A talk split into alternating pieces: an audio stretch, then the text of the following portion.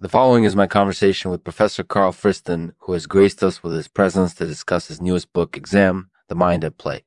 He has written a critically acclaimed work that explores the ways in which the mind can be playful and exploratory, and how this in turn has far reaching implications for understanding human cognition.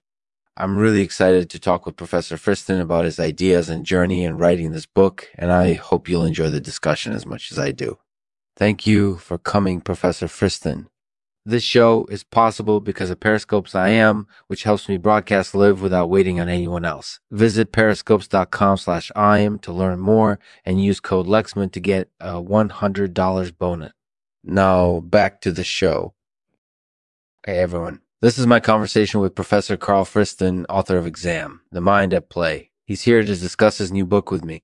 It's a critically acclaimed work that explores the way the mind can be playful and exploratory and how this in turn has far reaching implications for understanding human cognition. Professor Friston, thanks so much for coming today. Thanks for having me, Lexman. It's a pleasure. So let's start by talking a little bit about your book itself. What inspired you to write it and what were some of the main ideas that you explored? Well, actually, I think the impetus for the book came from my work on the default mode network, which is a set of brain regions that are active when people are just sitting around doing nothing in particular. And I started to notice that a lot of my research was playing with these sorts of playful ideas. Hmm. So for me, it was more about trying to take these playful notions and applying them to more serious topics. Yeah. So it sounds like your book is really focused on exploring the ways in which the mind can be playful and exploratory. Mm. Can you explain a little bit more why you think this is such an important concept? Well, I think it's really important because it underlies everything we do as cognitive beings.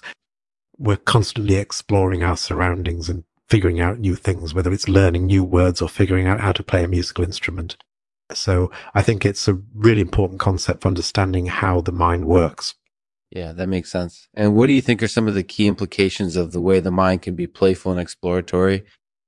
Well, one of the key implications is that it leads to better cognitive performance. Uh, for example, studies have shown that people who are playful tend to perform better on tests than those who aren't. And I think part of this is because playful minds are less rigid and they're more open to new ideas. They're also more exploratory, so they're able to find new solutions to problems faster than non-playful minds. That makes sense. It sounds like Examen has really sparked some interesting discussions within the cognitive science community. Mm-hmm. How have people been reacting to it so far? Yeah, I think people have been really excited about it. I've had a lot of positive feedback from my colleagues in the field. They've said things like this book is really important, or I hadn't thought about it that way before. I hadn't thought about it that way before, or this is something I definitely want to learn more about. Mm. So I'm really happy with how the book has been received so far. That's great to hear. So what do you think are some of the biggest implications of Examen for future research? Well, I think one of the biggest implications is that it opens up a lot of new avenues for exploring cognitive function. For example, there's a lot of interest in exploring how the mind can be playful and exploratory in medical contexts like during surgery. So I think there's a lot of potential for future research in this area. That sounds really exciting. So in conclusion, what do you think Examen really adds to the field of cognitive science I think it's a critically acclaimed work that explores the ways in which the mind can be playful and exploratory and how this in turn has far reaching implications for understanding human cognition. So I think it's a valuable addition to the field. So, Professor Friston, do you have any tips for people who struggle with being playful and adventurous? Well, I think a lot of it comes down to self awareness you have to recognize when you're zoning out or when you're having a less than satisfying day, and you have to try to reset yourself and get back into the game.